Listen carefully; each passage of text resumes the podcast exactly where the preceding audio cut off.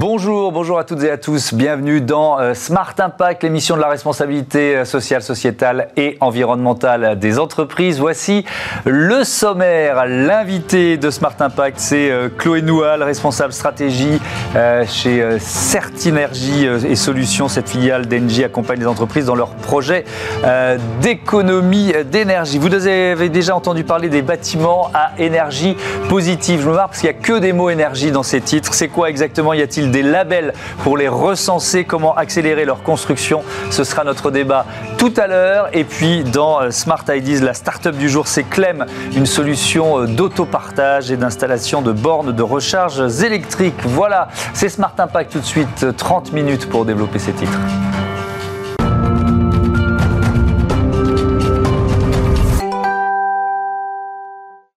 Bonjour Chloé Noual, bienvenue. Bonjour. Vous êtes donc euh, responsable stratégie euh, chez Certinergie et Solutions. C'est une entreprise qui a été créée euh, en, 2008. C'est quoi le, métier, l'ambition de cette, de cette entreprise?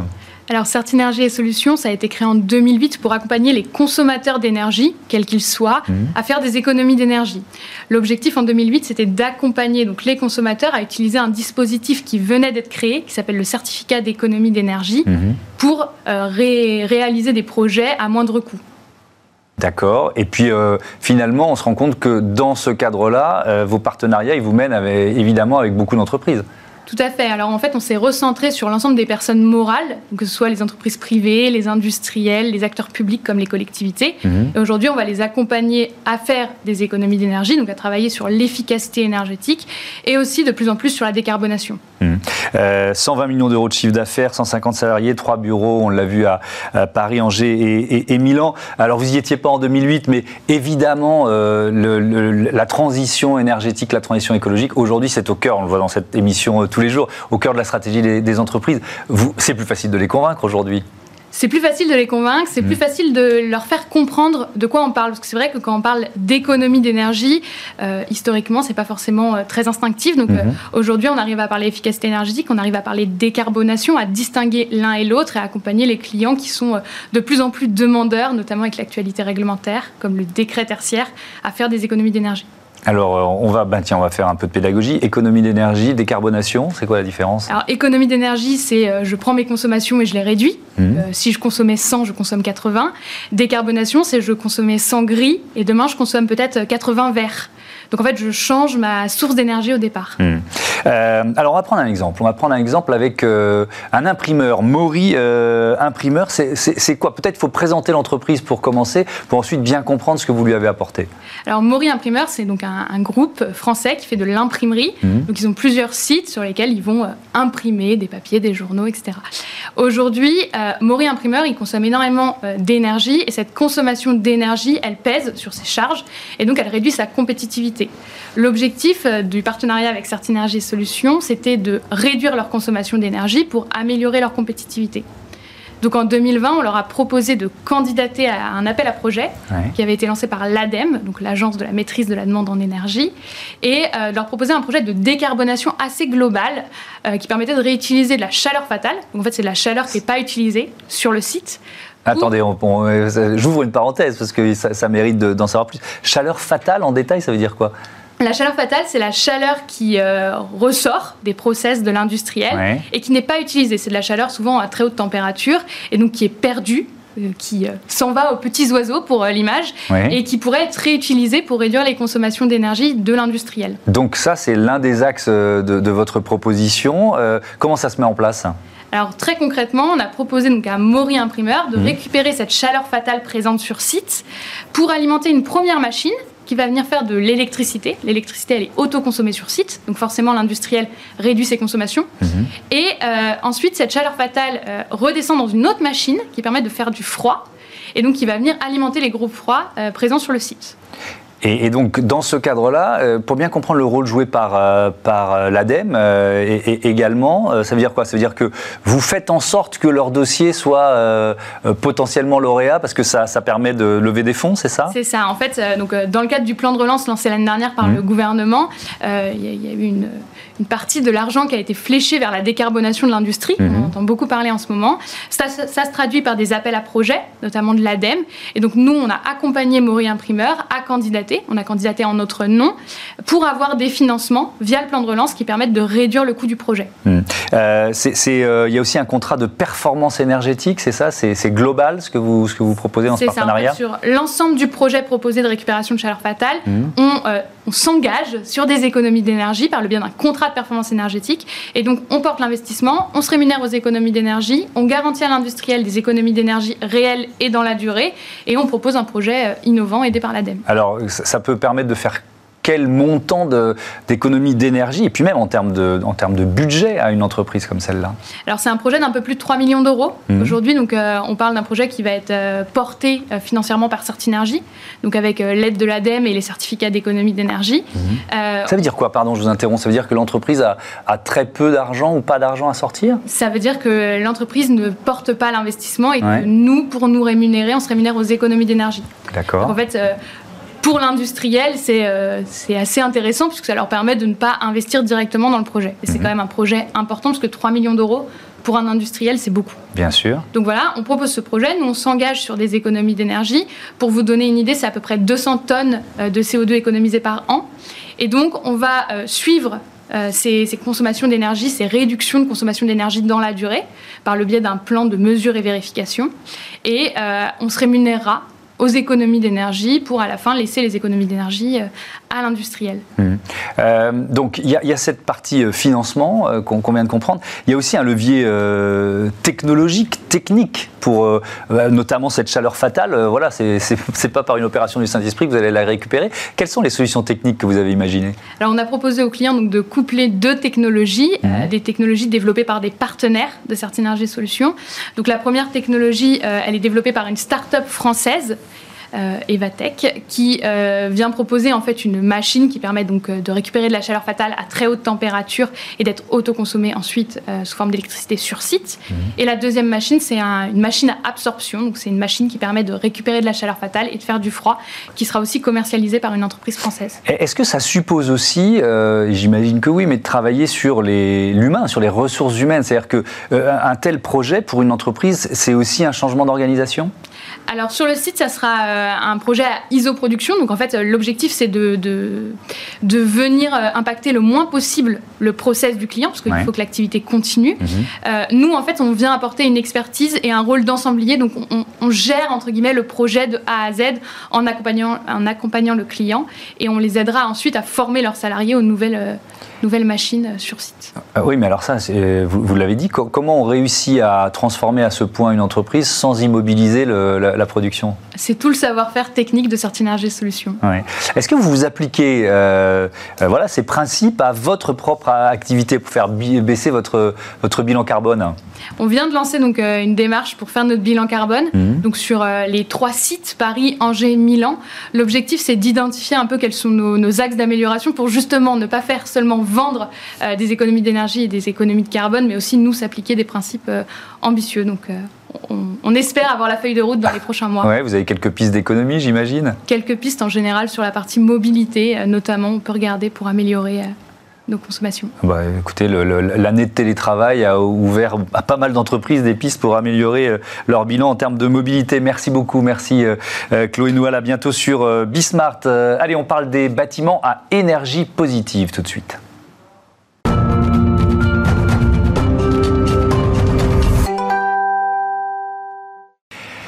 Bâtiments à énergie positive, y a-t-il des labels pour les recenser? Comment accélérer leur construction? C'est le débat de Smart Impact avec euh, Dominique Naert. Bonjour. Bonjour. Bienvenue. Vous êtes euh, directeur du master spécialisé euh, exécutif immobilier et bâtiment durable de l'école des ponts ParisTech. Et puis Dimitri Carbonel, président de Livosphère. Bonjour Dimitri. En quelques mots, Livosphère, c'est quoi? Et Ça accompagne vraiment les, entreprises dans le domaine de tout ce qui est innovation durable et innovation numérique et de réaliser des projets vraiment de bout en bout comme un architecte d'une certaine manière. Alors, ces bâtiments à énergie positive, déjà la définition, c'est quoi? Alors c'est une définition très simple, c'est un bâtiment qui produit plus d'énergie qu'il n'en consomme. Donc euh, voilà, en fait, on, va avoir une obligation à partir de 2022, du 1er janvier 2022, à, à créer, à réaliser des bâtiments qui produisent plus d'énergie qu'ils en consomment personnellement. Ça veut dire que tous les bâtiments neufs devront répondre à ce cahier des charges Absolument. Donc c'est un, un, un, chantier euh, euh, majeur. Aujourd'hui, Dimitri, je ne sais pas si vous avez la réponse, mais ça représente quoi? C'est euh, dans, dans, les projets, les bâtiments à énergie alors, À ma connaissance, hein, après vous pourrez me, me, dire si je me trompe ou pas, mais il me semble que c'est plusieurs centaines, mais effectivement avec l'obligation de, enfin en France en tout cas, mais avec l'obligation qu'on va avoir, hein, notamment l'RE 2020, mmh. on devra avoir une augmentation de ce type de, de bâtiment. Je pense que aussi, c'est important parce que ben, il faut aussi se projeter dans, dans, le futur et on aura besoin de plus en plus de ce type euh, de bâtiments, euh, notamment pour faire face à euh, peut-être des pannes d'électricité ou d'autres choses. Mmh. voilà. RE 2020, réglementation, la nouvelle réglementation euh, environnementale. Dominique Naert, l'école des, euh, des, ponts euh, Paritech a, a construit l'un de ces bâtiments à, à, énergie positive, mais vous étiez des pionniers, puisque c'est c'est ce bâtiment baptisé Coriolis, c'est ça, sur le site de Champs-sur-Marne? C'était quand ça? Et c'était en 2013. En fait, il a été inauguré en 2013, donc étudié autour de 2009-2010, réalisé en 2000, autour de donc pour, pour 2012-2013. On voit on voit quelques photos. Qu'est-ce qu'il a de particulier? Alors, il a particulier que, au départ, euh, le bâtiment devait produire 32% de plus d'énergie qu'il n'en consommait à l'arrivée, c'est pas exactement ce qui, ce qui est arrivé, mais en fait, on est toujours en énergie positive. Il était aussi, il y avait aussi plusieurs euh, euh éléments, euh, je dirais, précurseurs, en particulier en ce qui concerne la neutralité carbone. On allait, on, tendait vers une neutralité carbone, c'est-à-dire qu'en fait, on faisait des, on a fait beaucoup de, euh, de structures à partir de biosourcés, mais en, particulier le bois. Et puis la végétalisation, des systèmes de, de ventilation extrêmement efficaces efficace aussi et euh, en définitif avec euh, peut-être un manque euh, de partage avec les usagers. Et comme les usagers changent, changent chaque année avec avec les étudiants, bien évidemment, on a eu quelques petits petits comment on appelle ça contre euh, ça n'a pas été complètement efficace. Alors c'est intéressant parce que c'est un, un, laboratoire à ciel ouvert en Absolument. quelque sorte. Alors en plus il y a des laboratoires et en particulier effectivement euh, de mathématiques où vous avez là des, on a installé des ordinateurs extrêmement puissants mhm. avec des ventilations puissantes et en fait c'était pas, pas, tout à fait calculé comme ça. C'est-à-dire qu'en fait tous ces éléments, tous ces bâtiments-là doivent être pensés, programmés avec les usagers. Et si vous le faites d'une façon un petit peu euh, légère, eh bien euh, ça fonctionne pas très très bien. Mmh. Mais euh, bon, quand je dis ça fonctionne pas très bien, c'est là on est on doit être en énergie plus 10% par rapport à 32%. C'est de toute façon extrêmement intéressant. C'est quand même intéressant. Et, c'est effectivement passionnant ce que vous dites, Dimitri Carbonel, parce que euh, il faut pas non plus que la technologie euh, prenne le pas sur l'humain dans la dans la conception et la construction de ces bâtiments à énergie positive. Oui, oui, parce que d'un côté, si par exemple on commence, ce qui est un peu le problème des premiers bâtiments où il y avait beaucoup de technologie, où mmh. par exemple s'il n'y avait plus d'électricité, on pouvait plus relever les stores ou sortir du bâtiment. Je pense qu'on est sorti effectivement de cette phase-là. Euh, de l'autre côté, il faut bien se rendre compte que c'est un bâtiment, quand il est construit, c'est pour euh, des dizaines, des décennies. Il y en aura encore en 2070. Donc ça signifie que certainement, il y aura, des, comme je l'ai dit, des pannes d'électricité, peut-être des inondations. Donc il faut anticiper tous ces éléments-là dans la construction du bâtiment et pour que, parce que les technologies, ça change tout le temps, pour intégrer cela et éviter euh, justement qu'on en dépende trop et que le bâtiment ne puisse plus fonctionner. Et il faut bien sûr intégrer aussi l'évolution des comportements, l'évolution des personnes. Oui, mais euh, la technologie, elle est indispensable parce qu'ils sont forcément plus complexes que les bâtiments classiques, Dimitri, ces bâtiments à énergie positive. oui, alors... Euh, parce que, je sais pas, mais on intègre quoi? On intègre des panneaux solaires, on intègre... Euh, on a une architecture qui tient, qui, hum. qui tient compte de l'orientation. et il y, a, y, a, quoi d'autre d'ailleurs? On peut faire la liste. Hein. Oui, en fait, y a, je pense qu'il faut bien faire un bon équilibre. D'un côté, on va avoir beaucoup de panneaux photovoltaïques notamment, mais aussi par exemple des matériaux qui vont pouvoir absorber l'énergie du, soleil et qui vont le restituer. On va avoir aussi des, volets par exemple qui vont pouvoir augmenter ou euh, enfin descendre ou monter en fonction de, bah, la température. Donc effectivement, il va y avoir de la technologie tout le point, ou pour alerter hein, aussi, par exemple, un utilisateur que, bah, euh, grosso modo, il est parti depuis un certain temps, il faudra peut-être arrêter le chauffage. Euh, le point, c'est qu'il faut comme les bâtiments doivent consommer aussi peu d'énergie, hein, eh bien, si on utilise trop, des trop de technologies, on consomme trop d'énergie. Et donc, à ce moment-là, pour le coup, c'est un mhm. problème. Donc, il faut trouver le juste équilibre mhm. sur l'utilisation des technologies. Hein. Euh, euh, Dominique Naert, euh, inventer les bâtiments de demain, c'est c'est le rôle de l'école des ponts Paris Tech, entre autres. Hein. Entre autres. Ouais, ça fait partie des ça fait partie des missions. Oui, ça fait partie de nos missions, mais à la fois, c'est aussi la mission des écoles d'architecture, des, on va dire de de toute la chaîne des métiers du bâtiment, y compris des gens de métier, c'est-à-dire par exemple les compagnons, si je puis. Mhm. Mais ce que je veux dire par là, c'est que effectivement, c'est c'est on, on, va avoir l'année prochaine une sorte de révolution constructive qu'on n'a pas encore eu l'occasion d'avoir en peu de temps, en si peu de temps, quoi. Et, euh, et c'est vrai ce que ce que vous dites, c'est-à-dire que ce qui est intéressant, c'est aussi euh, tout bâtiment doit être maintenant frugal. Et euh, petit exemple, à l'école des ponts, donc sur Coriolis, euh, on n'a pas d'eau chaude euh, sanitaire, par exemple. Donc ça veut dire on peut pas se laver les mains à l'eau chaude. Et ça, il a fallu que les étudiants intègrent ça. Et ça, nos habitudes, on va dire de pays riches ou de, mm. gens un petit peu gâtés, eh bien fait que bah, il va falloir changer aussi ces habitudes-là. C'est-à-dire qu'il n'y a pas simplement, on, ne monte pas, on prend pas l'ascenseur, par exemple. Il y a, il y a que les, personnes qui sont handicapées qui peuvent prendre l'ascenseur. Mm.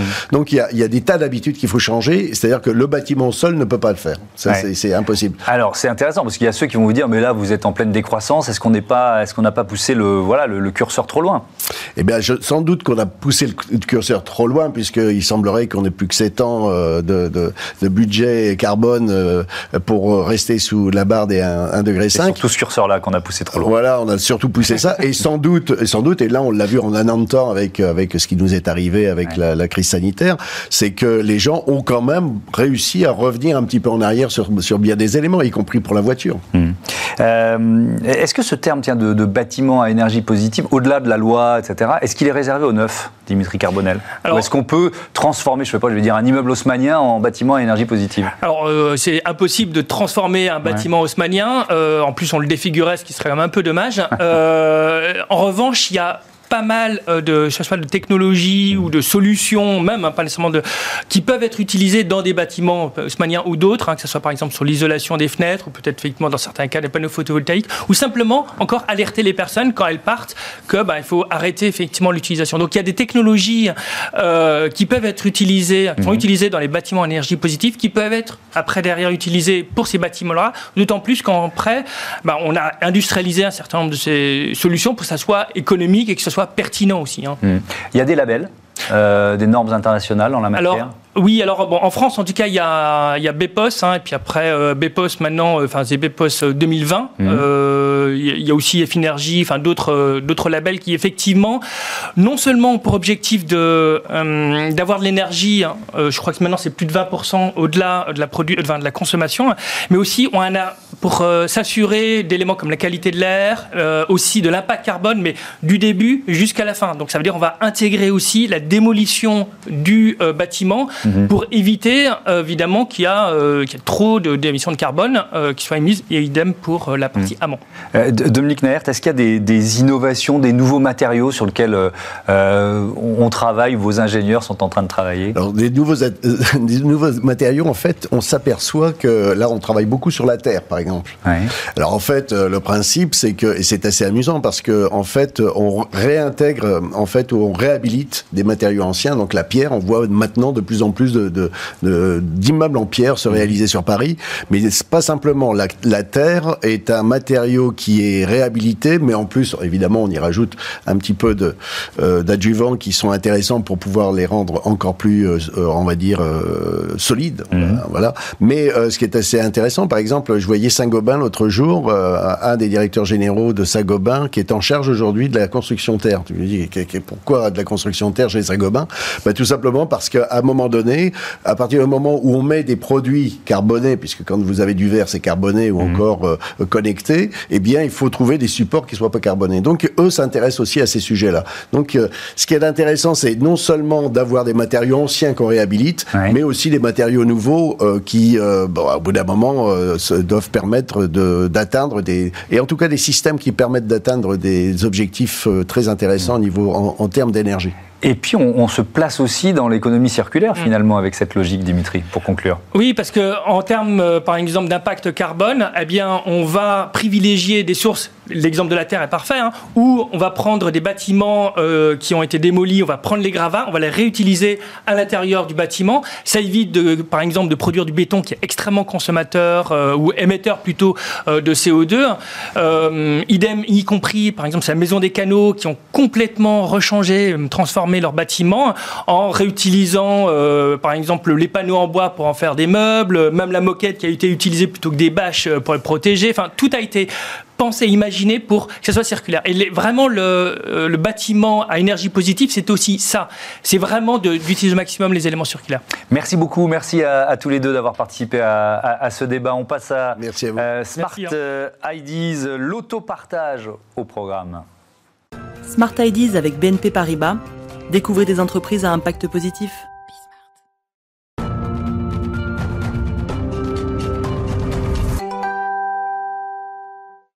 Smart Impact et euh, la bonne idée du jour est signée euh, Bruno Flinois. Bonjour, vous êtes le président de Clem. Quand l'avez-vous créé et surtout avec quelle idée? Bonjour, donc Clem a été créé en 2010.